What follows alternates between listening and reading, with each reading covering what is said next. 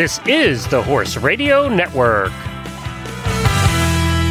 This is episode 394 of the Dressage Radio Show on the Horse Radio Network, brought to you by Total Saddle Fit, Kentucky Performance Products, Uncle Jimmy's, and Fairfield Inn of Lexington, Kentucky. Joining us today, we have legendary horsewoman Lynn Palm. For more than 40 years, Lynn and her husband have provided training for thousands of horses and riders with their dressage based teaching methods. We're very happy to have her joining us for our version of a fireside chat.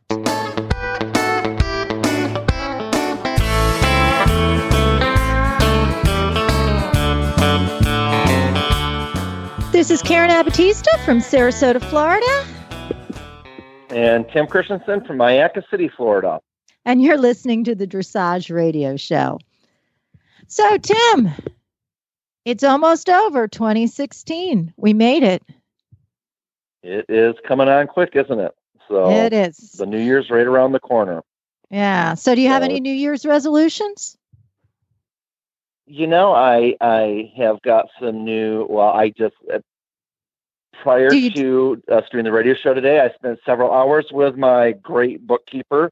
She's a great professional bookkeeper, and I'm going to write neater. I can tell you that in my checking ledgers and make things much more legible because we had several laughs. And she's like, "What is that?" And I'm like, "That's a good question." So, um, you know, so yeah, some some personal things there. Um, I have gone on and have really tried to become more of a of a vegetarian type diet and limiting some of the the intakes um, and try to just limit it to limited amounts of fish.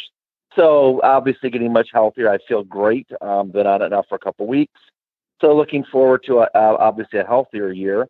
And we had a banner year here with with the with the Western Dressage and the World Show and you know our, our shows that we do Karen together, the Sunshine Classic and it's just been an incredible year, meeting so many new people. And my goal is just to carry that on into the new year and um, continue on um, to meet people and to help people in their riding and the clinics and that type of thing. Because it's just been a fantastic ride so far. Yeah, it it so, has been yep. quite a journey so far. I will admit yep. to that. Yep. Yeah. And how about you? Well, if anybody knows me, you'll know that 2016 was a little personally challenged, you know, um, not the happiest year for me. I lost my husband back in March. Um, but I have just been overwhelmed and continue to be overwhelmed by the outpouring of support and love and friendship from the equine community. Um, we really are a big, huge family, and I couldn't make it through without everyone. I mean, there's been a lot of days when just getting up in the morning's been a little tough. And, you know, there's always a text on my phone or an email or a message that just kind of brightens my day right back up. And for all of those people that have helped me through it, and you don't even know who you, you probably don't even know you did it um, I really say thank you. And, you know, you don't even know the power of the kind words you've given me. Uh, so for 2016, I say farewell. 2017, I'm just looking forward to onward and upward, positive year, you know, making the best of every single moment. But speaking yep. of resolutions and goals, I found a list I did. I did. I found a list online. Uh, where did it come from? Uh, Eventing Nation, web uh, three day eventing news.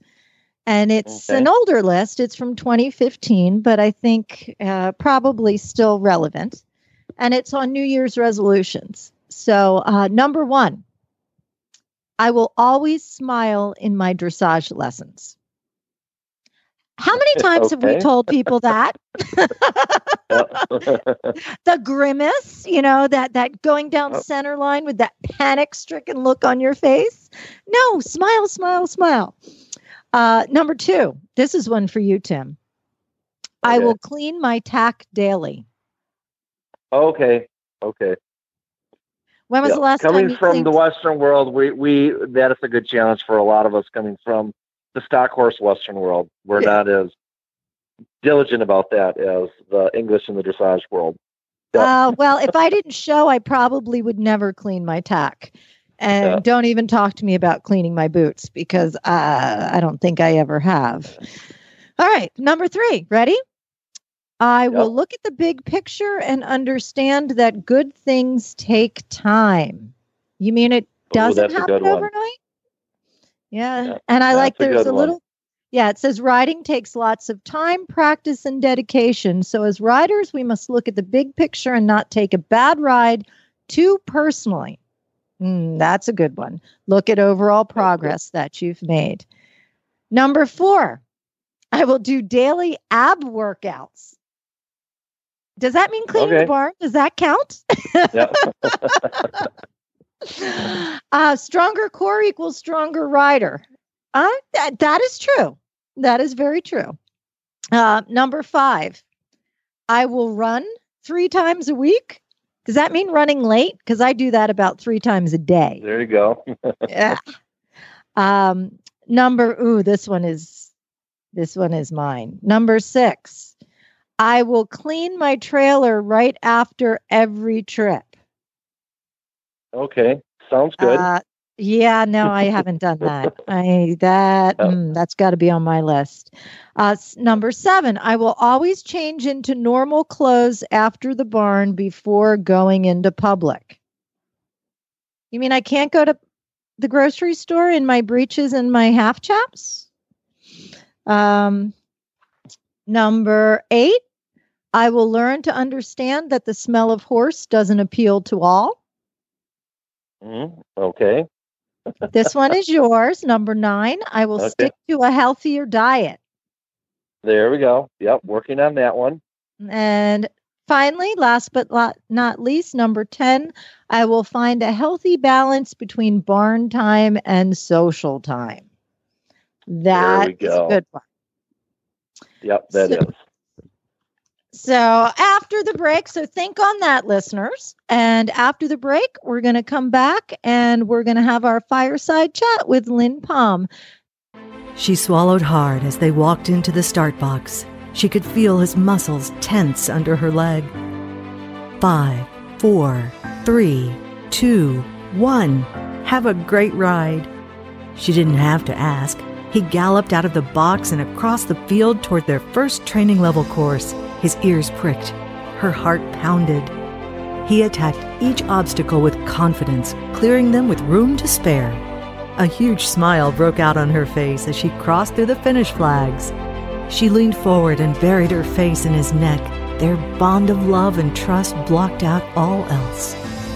This love story is brought to you by Elevate, research proven to have superior bioavailability. Elevate supplies the essential vitamin E often missing from the equine diet. Its all natural formula supports healthy muscle and nerve functions. The horse that matters to you matters to Kentucky Performance Products. Call 859 873 2974 or visit kppusa.com to order today. Joining us today, we have legendary horsewoman Lynn Palm. Lynn and her husband Cyril have more than 40 years' experience providing training for thousands of horses and riders with their dressage based teaching methods. For those not familiar with Lynn, her accomplishments include 34 AQHA World and Reserve World Championships, seven Western Dressage Association of America World Championships, four Super Horse Championships, over 50 special bridleless exhibitions with Rugged Lark, including the 1989 World Cup and the 1996 Atlanta Olympic Games. She was named 2000 AQHA Female Equestrian of the Year by the Women's Sports Foundation, 2003 Equine Affaire Exceptional Equestrian Educator Award winner, and she was the 2006 AQHA Professional Horsewoman of the Year. The list could go on and on, but without wasting too much of our time, let us welcome Lynn Palm. Lynn, it's so great to have you here with us. Thank you, Karen. Thank you, Tim. It's my pleasure. On today's um, broadcast, um, we're going to be kind of coming into a very festive time of the year, and we kind of always relate that and think back of maybe just a little bit more of just more relaxed, more casual, and kind of like just a fireside chat. And, and we really, Karen and I had talked when we were going into this that we thought that that you, Lynn, would just be the perfect person for our first one. Um, you've been so instrumental in the entire equine industry, um, and I just really felt that we'd really like the listeners to kind of know who Lynn Palm is, kind of how how you started. Um, they know the accolades, they've seen all the performances, but just kind of give us a little bit of um, an insight um, how did you get started with horses when you were younger, and, and what was your initial? How did it start? Well, I'm sure it can relate to a lot of people. Um, one thing that is most interesting is I'm not I'm from a non-horsey family, from both my mother and father's side, and I was a little kid that absolutely must have had a born love for horses because that's all I wanted as a little kid. And uh, finally, uh, my parents, uh, when they moved to Florida, I was just going into the first grade, around seven years old. They bought a property in Sarasota, Florida, that the acreage allowed horses. So they had that in mind. And then next came a pony, and we knew absolutely nothing. Of course, the pony I wanted was pregnant and soon had another one. Uh, and meaning no nothing, we brought the pony home and tied it out on a rope, and we didn't know it needed its feet trim, its grain, or we thought it could just survive on grass like horses do all the time. So thank goodness for the 4 H program. I got involved with that, and uh, that was my biggest influential to uh, horse ownership. And um, I took it to heart. I loved it. I learned how to I, I found it fascinating to keep records about my horses and how to take care of them, and because so, I wanted them healthy and how to ride them well, and and 4-H also interested me to be uh, good at what I was doing, and and started in competitions in 4-H. So that's really my my foundation of my horse background, um, starting with a pony and then 4-H and then a horse thereafter and so forth. So so many of us did start out that same way, and I think so many of, of the individuals coming into horses don't realize that we all started out the same way. So yep. you grew up in Sarasota. Um, yep. Sarasota is kind of home to a circus world. Did you ever have any um, interaction with any of those riders, any of that that area? Yes, um, very fortunately, I did. Um, right down the street from me was um, a property that was a picturesque dream come true, beautiful property with the whiteboard fences and the red barn with the Dutch doors with the crosses on white crosses on the doors. And I'd always ride my bike down to this property and I'd watch this woman ride. And Sarasota is, has been um, historically known as a winter destination for the Ringling Circus. And of course, that's where it all started. And at the time that this lady that lived there, she was a part of the circus. Not then, she was retired from it, and also retired from doing um, exhibitions at um, equine functions such as the National Horse Show in Toronto, Kansas, uh, American Royal in Kansas. And so she did all the major horse shows and events and traveled on her own. So why I was so fortunate to get to meet her. One day she stopped, she was riding, and she introduced herself and welcomed me into her place. And I rode with her for at least 35 years thereafter. And she was really my wow. mentor and foundation of my training and riding and teaching. Thank goodness she grew me up in the dressage saddle. And the dressage I was learning was what they call high school dressage, which is uh, she was a rider for the circus when she when she got hired, and she learned under the German horse trainers. And of course, their background is, of course, as all Europeans, is dressage.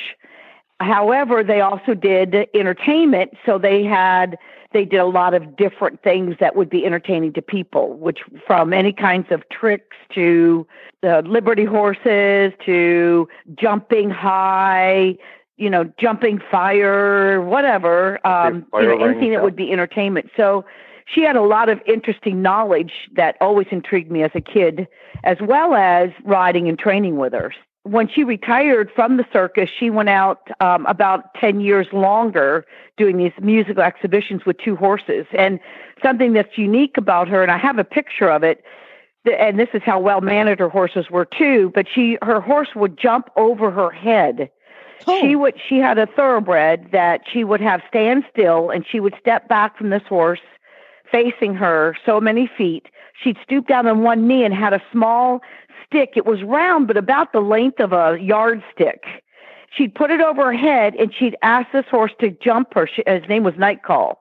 And she'd tell me the stories and she'd say, Call, jump.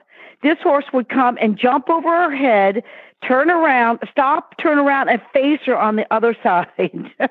wow. so that's the kind of high school uh, tricks I was around, but I didn't realize what it was teaching me the foundation of, of being oh. able to train horses in a unique way. Not that I ever did that, but I never saw her do that, but I have pictures of it. So when I met so, her, um, the horses that she did the exhibitions with, they were long gone. They had um, passed cool. away, so I never did get to meet those exhibition horses. But so learning um, from her, the exhibition, it made me even become a better competitor because she'd always tell me stories how she had to be um, such a good rider in the warm up rings because nobody would notice her or even watch her shows if she wasn't someone that, that was attracting their eyes to watch. So, along with the audience, she always had great stories of great riders that she was always around and stuff like that. So, it was she was quite influential to everything I've done in my career. That is so cool. So, yeah. when did you uh, you you had local shows? So, when did you start competing? Let's just go like into the AQHA. Did you show as a youth, or right. what was your entrance into the AQHA? Sure. Yep. Such yep. an impact there. Yep. Yep. Well, um, uh, when I was 18, and that was, I'll have to date myself a little, 1970. Um, that was the only year I had the opportunity to show an AQHA. I uh, bought a horse from a, a uh, classified ad in the journal that was in Texas. And uh, I was teaching at a wonderful lady named Andy Mormon uh, from Venice. Mm-hmm. who was a big influential person in quarter horse and a lot of coaching of kids. And I used to teach the dressage at her at her stable. Anyway, she helped me go get this horse I wanted. Well, when I went to go get this horse, I didn't like it at all. And I don't recommend to buy someone to buy a, a, a horse from a classified ad. Well, today you have videos, but back then you didn't. So on the way back on our trip, we stopped in Mississippi. A guy that she knew that had reining horses, and we ended up trading this horse for a horse that I truly liked but um, couldn't get it ready for the first shows of the year, which of course was the Gold Coast in January, to be able to show my one year in youth. So this mare that I got was not going to be ready for that, but could do things with her after. She was just lovely, and a wonderful lady named Eleanor Green, who is a uh, a very sought after wo- a horsewoman in and veterinarian in in the horse industry. Actually, she's the only female president of the American uh, Veterinarian Association and cool. she's a past president. And she leased me a horse, or actually gave me a horse to show. And so I was able to have a horse to show at uh, the first quarter horse show because she was broke and well started. And my first quarter horse show, I won youth horsemanship at the Gold Coast, and Andy Mormon oh, was awesome. coaching me. Yeah, so that's a fun story. And then, you know, um, I I really went with the quarter horse or the breed instead of sticking with the dressage. In fact, I showed in the very first regional championships for southeast of United States um, that USDF ever held, and it was right there in Sarasota at a place. Um, uh, gosh, I can't think of the name of it right now. Uh, it was uh, uh, Babcock was the man's name, and uh, it was um, first a cutting horse facility, and then it turned into dressage with his interest and they had it there. Cool. And I love dressage. I wish I would have stayed with it. Um, but I wanted to try everything. I was a kid that wanted to just jump. I wanted to barrel race. I wanted to drive. I wanted to. I raced sulky race my ponies. Um, you know, so I loved all of everything that the quarter horse had to offer, and that's why I kind of excelled my career with that horse. And then I think, you know, one of the legendary things as we go back, as we look at in the past, is you had such an influence in the hunter under saddle horses. And I think that, you know, we just finished a, a presidential year where we heard um, the, the phrase of smashing the glass ceiling or breaking the glass ceiling. And I think a lot of people don't really realize is that you are part of an era where it was, I always, from my perception, and I think it's pretty good in history, is that a pretty male dominated profession. and you and a couple other gals really kind of broke the ranks there and paved the ways for so many other gals to come through and, and to participate and have careers. But tell us a little bit about that Hunt era because you really truly were a legend. Um, well, that that would be the so 70s and 80s. Yep. Champions. Yep. That would be the 70s and 80s. And yes, uh, the American quarter horse, um, you know, it's still as it still is, is more Western dominated than English. And in the late, mm-hmm. uh, or sorry, early 70s, um, a wonderful man from the Northeast, John Riker, um, started the uh, influencing the Quarter Horse Association to start English classes and um, recognize an English quarter horse. And that also at the time when they started to allow the thoroughbred, the registered thoroughbred in the breed, to breed an appendix quarter horse. Well, that horse always interests me because, again, I grew up in the English saddle, the dressage saddle. I loved the jumping. I loved the dressage. So I was really a stronger, my interests were stronger English than Western. However, I loved Western too. When the English horse started to evolve in 1976, they had the very first, which the Congress, which is the largest horse show still, I think, in, in the world, um, it was the the state fairs and the Congress were your stepping stones to get your horse ready for the world show that year. So um, I did that with a fabulous horse that um, actually Andy Mormon got me a job to ride him and show him at the Gold Coast that year. And I did show him a couple times because he was so green. I didn't show him prior, but he made so much progress. Uh, and he was really different. He was very thoroughbredy, very different than the more shorter, stockier type horses, and this is where the modern quarter horse also was starting to evolve with a, a taller, longer, smoother, more elegant horse with a thoroughbred in the breed. And this horse was a unique individual. And he was a dropout from racing. He didn't want to race. Thank goodness he never went to the track. So it was fairly easy to to um, uh, move into getting good fundamentals as a hunter under saddle horse, with that, which then led to dressage, led to over fences, and whatever. Uh, we went ahead and competed that year, and he was mine. It was my first big win, and we did win that fraternity. And so I don't know. I might still uh, I might still have a record of the most wins with the young horses in the hunt seat fraternity. And um, uh, but I grew soon thereafter to kind of not like the emphasis so much because it it did put a lot of finish that needed to be on the horses that uh, to get them ready for that competition and some horses suffered from it. So meaning physically or mentally they broke down a little bit and there was always a little scar with that horse as they were maturing into other events and so forth. And then i started to do the numbers for the owners and there really wasn't adding up that it was an investment for someone to really be gung ho for a fraternity and come out with a good business endeavor. So after several years, I kind of got away from the fraternities, but then kept leading into these young horses into multidisciplines. And that's where my dressage background came into play. You know, if I was an English type horse, I started in with English events and then introduced trail, Western riding, and um, the English events would be driving, hunter hack, working hunter, then those horses also could do showmanship if they were leading into amateur horses. And then if it was a more Western type horse, I excel them as young horses with pleasure, horsemanship, showmanship, halter, trail, Western riding, maybe some reining. Um, and then maybe they drove or maybe they did hunter hack because they did have enough stride that you could meet the distance for a smaller fence. So that's where I developed more of the all around horses from that. But again, it was all based on those good dressage principles that I learned from my mentor, Bobby Steele.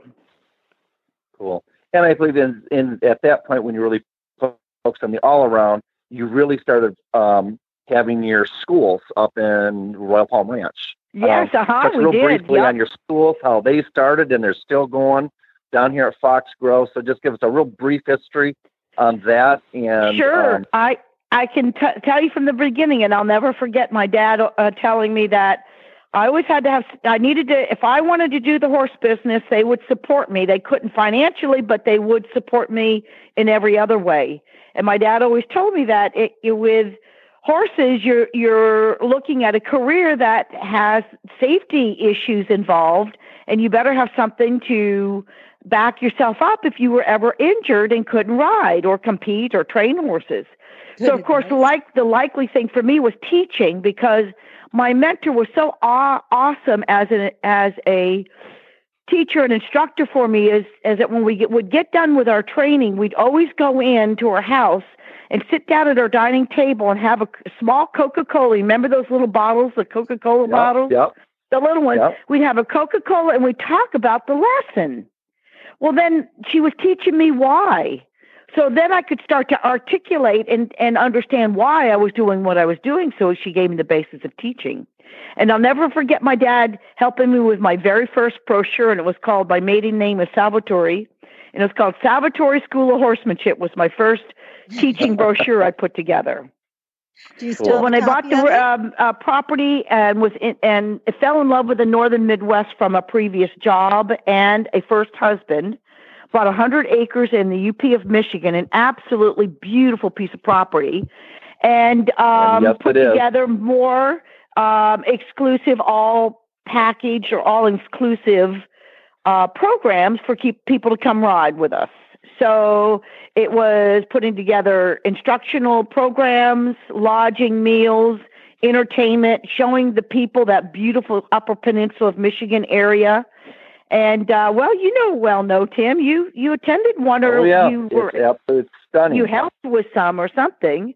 Yep. Yep. So then that was a great evolution, and that was really before clinics were really clinics.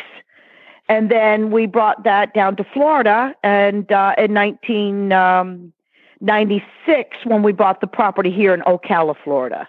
So I've always kind of held on to a secondary of of instruction in my career, but since '97, we've really turned it around, and it's primary now, where training horses and, and competing is secondary.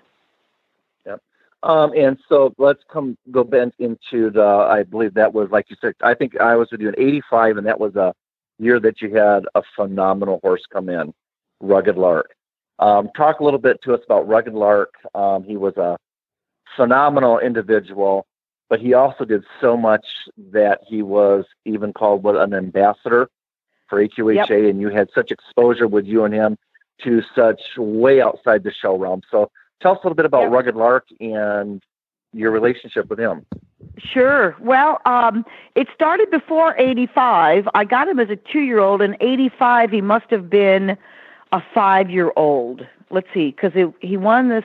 Uh, the super horse, AQHA super horse at the World Show, which is like Yep, the Heisman horse, Trophy yep. winner, uh, horse of the year, the top horse of the uh, World Show in the year, and he did that in um, 85. 85. Was it we're- Yep, 85? Okay, was that the first time? That's the I first wonder- time I yeah. believe you won the super horse with him. Was 85. Yep. Okay, then it had to be 87 thereafter. So he was just a four year old. Um, I I got him in training as a two year old from um, Carol Harris, who's oh, well, she wasn't the breeder, but she bought him from the breeder, and um, um, and uh, he was he was unusual then because I can remember many times in schooling with him in Michigan that I just have to stop and shake my head with him in a in the middle of of a schooling session with him and um have to say, "Gosh, Lark, you're doing this too well. You shouldn't be doing this this good." And just go put him up or take him on a trail ride. And he was really unusual in retaining his lessons. So that was unique about him. And we did show him in some pleasure, Western pleasure fraternities, and we set out a goal for a couple. And um, the resident reining trainer at the time at Carol Harris is Mike Corrington. Uh, finished his superior as a two-year-old, and then went on with the reining. And of course, I had the fundamentals for hunter under saddle with him as well.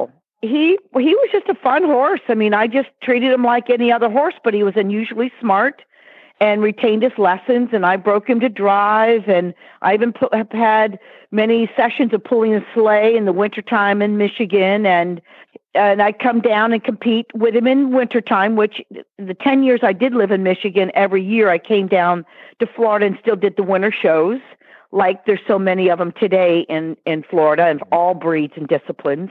Just uh, began his career, his short career, which is was as a, a two, three, four year old and five and six year old. And then they retired him because he was the first horse to win this Super Horse Award twice. And at the time, um, for the second introduction of the Super Horse, Miss Harris asked me if I could do something unusual and what I wanted for the award because he was the first one. And I said, Well, geez, how about I go in and ride in bridleless? And she goes, You would do that? And I said, Sure. I said, "I've played around a couple times at home with him, but I mean, he's out. I trust him and I can get around the ring and do something. I don't know what I'll do, but I'll do something. So we took the um, garland of flowers that he had won with the world championship and we put some um, alfalfa baling wire around it because it was just um, ribbon. So I needed something to guide him to help turn, stop, and back because that's how I learned bridleless when I was a kid. And so we got it where it wouldn't break, and but nothing sharp, of course. And I went into the arena and went around and did some trotting and cantering and changed leads and did some reining spins. Well, the people went crazy for this presentation that was non-rehearsed. Well, then, then ten years later, we started doing musical freestyle exhibitions with him, and we did two songs. One was it was in the English tack. One was to with uh, the bridle, and one was without the bridle. And we went to some fabulous places. Um, never overseas. Was asked to go overseas, but did everywhere, all the major shows here in the United States, and a, and a, the highlight, of course, was the '96 Olympics in Atlanta. Just just had a just a fabulous time. Reminded me a little bit of Miss Steele, telling me of her times do, doing showing exhibition. Um, got to meet fantastic and ride around some of the top horses and riders uh, of the of the year, and, and over those that decade, it was it was um, very honorable to say the least. And the best thing for me was one, we he became an ambassador of AQHA because he had that dressage dressage foundation. He was happy in his work. It was great to show the versatility and things that he could do in the exhibition as a quarter horse. And then for me as a trainer, it was great to show the longevity of a train of a horse and to be able to show what I was showing uh, with him 100% happy in what he was doing. So that part was really um, fulfilling in every way. Uh, and and as they say, yes, he has to be the horse of my lifetime. And it reminds me, I just watched a video, and Karen, you'll relate to me here, but Charlotte du, Dujardin, they're mm-hmm. uh, tomorrow, Wednesday, they're totally retiring um, Blueberry Valegro mm-hmm. at the um, championships in London. That um, where they'll all be, and the royalty and the queen will be there, and everything. And they're doing their final retirement ride um, at that venue tomorrow night. Oh, and I was watching an interview. lifetime. I know, and I was watching an interview with her, and she said, "I know this horse is already a horse of a lifetime." He says, "There'll never be another one." And I heard Charlotte saying this in an awesome video I found um, uh, that I got through Facebook and so forth because I do keep in touch with her. Oh, that's so. Awesome. That cool. he was that kind of horse, you know. Yeah. You just can't duplicate him, you know. Yeah. He's just that kind of horse. Uh, we no, should probably take a, a quick commercial break. And sure. then when we come back, uh, we can talk a little bit about what you're doing now and uh, the Western Dressage. The Horse Radio Network is excited to announce a new partnership with the Fairfield Inn North by Marriott in Lexington, Kentucky for Road to the Horse and Rolex. The Fairfield Inn North is right off Newtown Pike and Route 64 near the Cracker Barrel and only 10 minutes from the horse park the back way, you know, the low traffic way. The Fairfield Inn North has spacious rooms that are being completely renovated now and will be ready in time for Road to the Horse. Plus, the Fairfield Inn North offers complimentary breakfast, a free Wi Fi throughout the hotel, a huge free parking lot, a business center, indoor swimming pool and jacuzzi, outdoor patio with grill, a laundry facility, and much more. The Cracker Barrel is located right next door, and there are four other dining options available for breakfast, lunch, and dinner right around the corner. Just for listeners of Horse Radio Network, we have negotiated some great rates for you for Road to the Horse and Rolex. For Road to the Horse, we have the rate down from $160 to $120. If you're going to Rolex, we have the rate down to $199 from $260. There's a very limited number of rooms available at these rates, so call in your reservations as soon as possible. Search for Fairfield Inn North in Lexington, Kentucky. It's the one on Hackney Place. You must call at your reservation and ask for the Road to the Horse or the Rolex Early Bird Special. So that's the Road to the Horse or Rolex Early Bird Special. Search for Fairfield Inn North by Marriott. So tell us a little bit now about Foxgrove Farm. Um, it's an absolutely fabulous facility. You do a lot of the, the schools and clinics there. Um, so just kind of give us a little overview of, of Foxgrove Farm, um, what you offer now, and and tell us a little bit about Western dressage, how you're incorporating that, and really kind of where you see Western dressage um, going for the listeners. Okay, well, I'll talk, talk first about uh, Western dressage and then come to the farm here.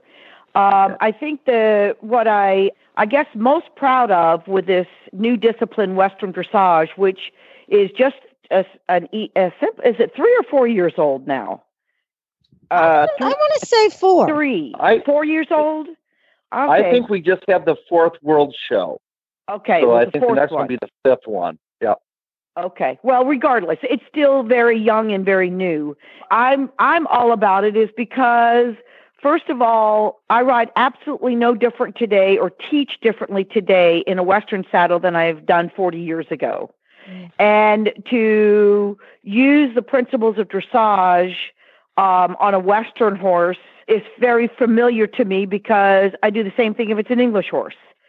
There may be differences of what you're going to do with that horse to do more advanced things, meaning in their development and their breed um, conformation and what they can are capable of doing. But the good principles of it is is wonderful, and I truly feel that there's a real um, it's a need and a real missing link where Western dressage can be extremely helpful for any horse enthusiast in the Western riding world.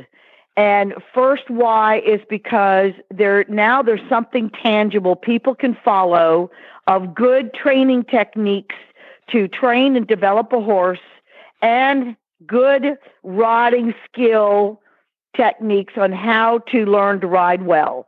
Mm-hmm. And the Western dressage has it in print now by levels and um, and tests within those levels.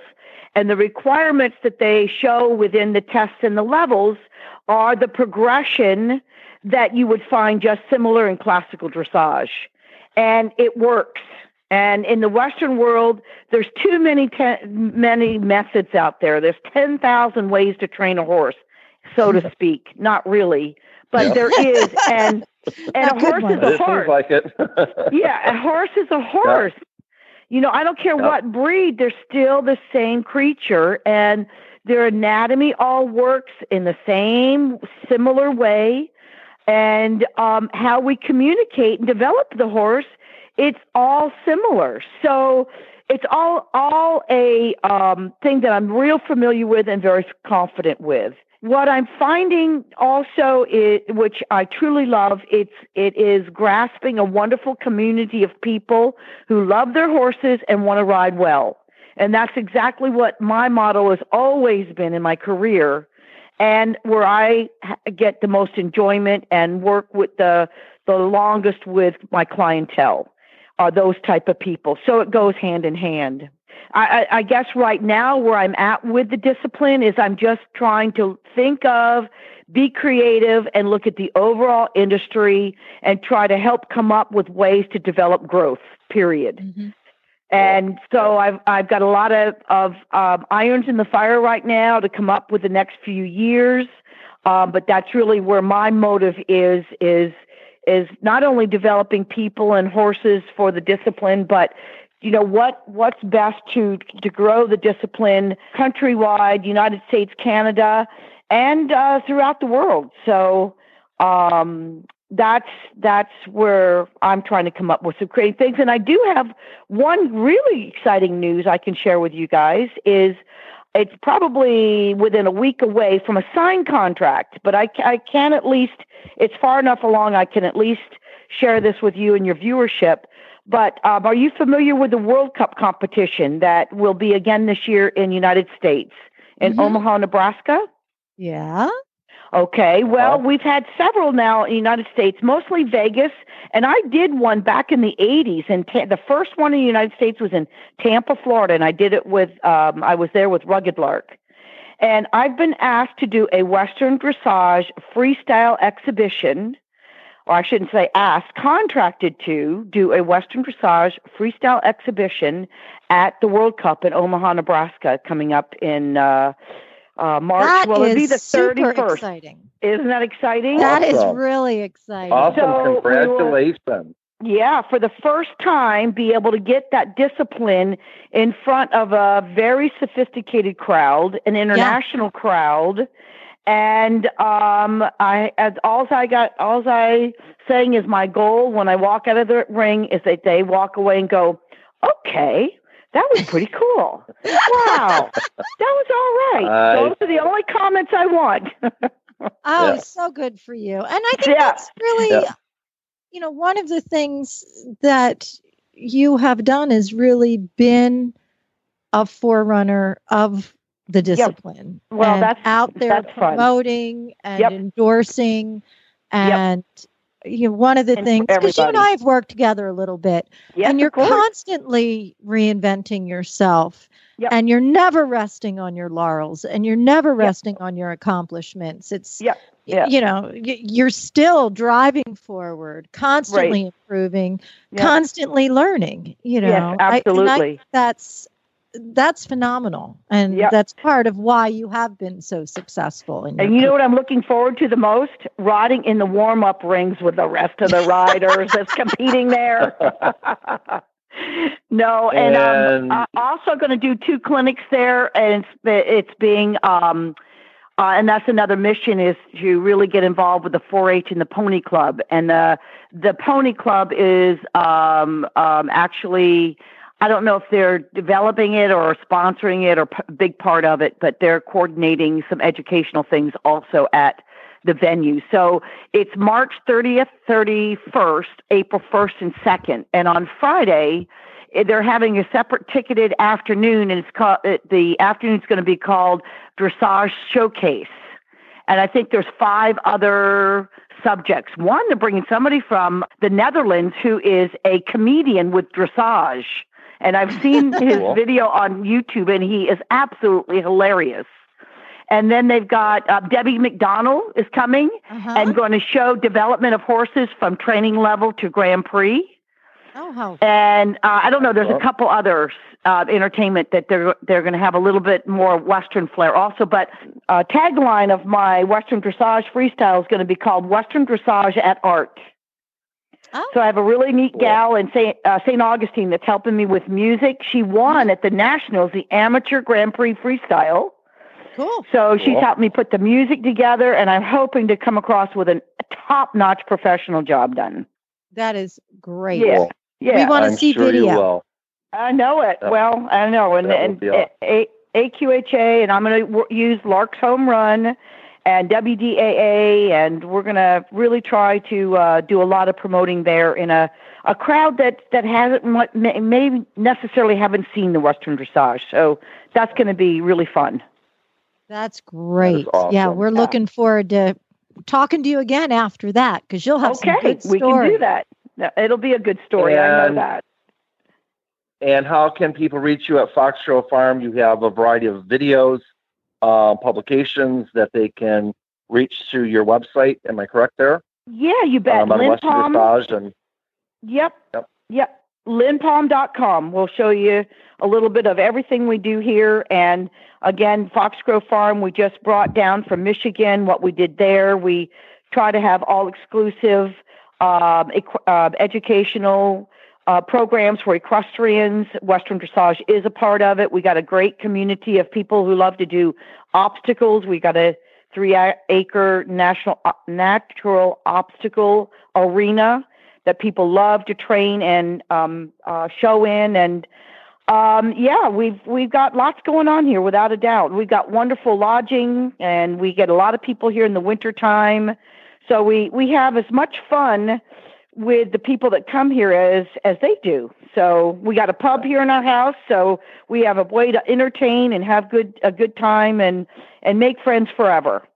And we probably should mention your holiday special you're running. Yeah, yeah, you guys um, um, share it with your readership and viewership. Uh, it, I chose the most popular one again is the Western Dressage, which is uh, thrills me to no end because that tells me a growth again.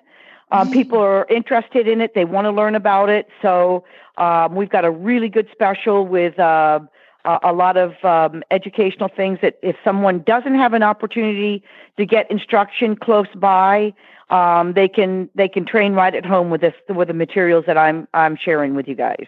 If anybody yep. is listening and they want to know more about that, just go to the Horse Radio Network website and you'll see a link to Lynn's holiday specials in the show notes. Well, Lynn, well, thank you so much for joining with us today. Boy, that it hour was, went fast. What an I awesome hope I wasn't trip. too windy. no, that was no, awesome. you weren't. yeah, well, that was an, a wonderful journey. Okay, well, I got through, lots more stories if you want to we do are it again. Okay. So, well, thank you so much. You're very yeah. welcome, and happy holidays to you and to everybody, and enjoy your family and your horses, and make sure you give your horses a treat for Christmas. Hello, folks. Uncle Jimmy here, and welcome to the world of Uncle Jimmy brand products, where funny names mean serious products. Featuring Uncle Jimmy Squeezy Buns, the squeezably soft hand treat that your horse will love the award winning Uncle Jimmy's Hangin' Balls, Uncle Jimmy's Sugar Free Ball, the incredible Licky Thing, also in sugar free, the amazing Uncle Jimmy's Pecker Wrecker, and the Big Licky. The infamous Uncle Jimmy Hangin' Ball was first designed by me for my own horses to help reduce the bad habits which come from stall boredom. It now can be found around the world. This nutritious, flavored filled boredom buster will help keep your horses occupied and happy around the clock. Properly hung, it will last for weeks, provided you don't let your horse pin it, and Uncle Jimmy knows who you are. The ball comes in four flavors apple, carrot, peppermint, molasses, and now sugar free. Once again, welcome to the world of Uncle Jimmy's brand products, where funny names mean serious products and satisfaction is 100% guaranteed.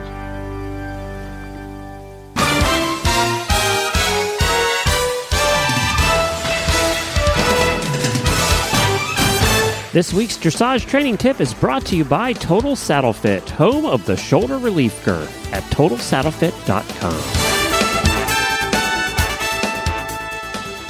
Our total saddle fit tip of the week is on goal setting. Where do you want to go in 2017? What do you want to achieve? What's important to you?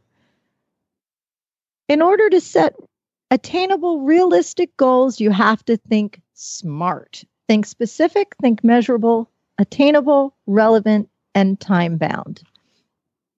Make sure the goals are yours not the ones that your friends or your trainer think are important for you. You need to be personally invested in them.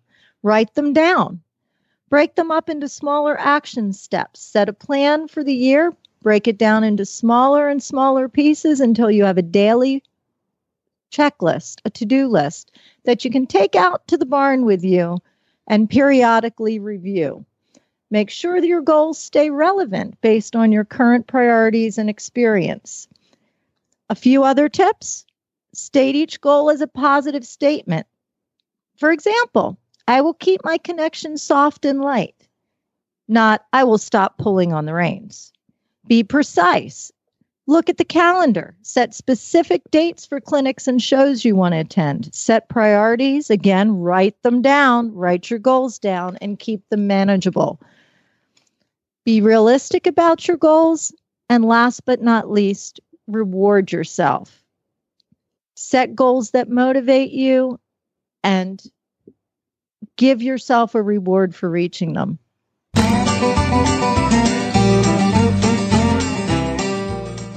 Total Saddle Fit has the cinch that you've been looking for for your Western dressage saddle. The shoulder relief cinch actually changes the position and angle of the billets to prevent the saddle tree from interfering with the shoulder. The center of the cinch is set forward to sit in the horse's natural girth groove, while the sides of the cinch are cut back to meet the billets two inches behind where the horse's natural girth groove lies.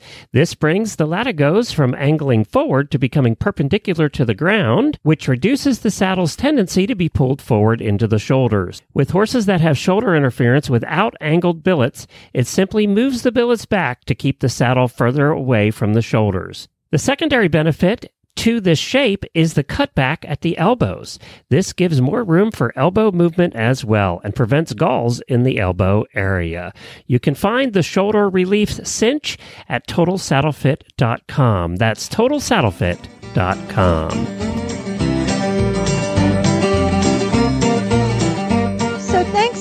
for joining us. You can find our show notes and links to today's guest on the website at dressageradio.com. Like us on Facebook, just search for Dressage Radio Show. Follow us on Twitter at Horse Radio. My website is KarenAbatistadressage.com.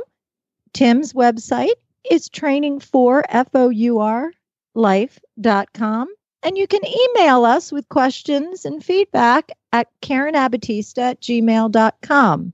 We want to thank today's sponsors Kentucky Performance Products, Total Saddle Fit, Uncle Jimmy's, and Fairfield Inn of Lexington, Kentucky.